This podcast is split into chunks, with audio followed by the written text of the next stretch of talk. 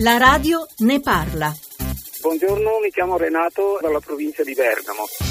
Io sono un pensionato, mi dedico a coltivare un po' il mio orto e vi volevo soltanto chiedere, usando i pesticidi in commercio per chi non ha il patentino come me e osservando bene quanto scritto in etichetta per quanto riguarda le dosi ma anche per quanto concerne il periodo di carenza, posso andare tranquillo. Io coltivo per la mia famiglia, prevalentemente per i miei nipotini, quindi ci tengo in modo particolare. I miei frutti sono meno belli di quelli che si comprano, io però mangio soltanto le mie.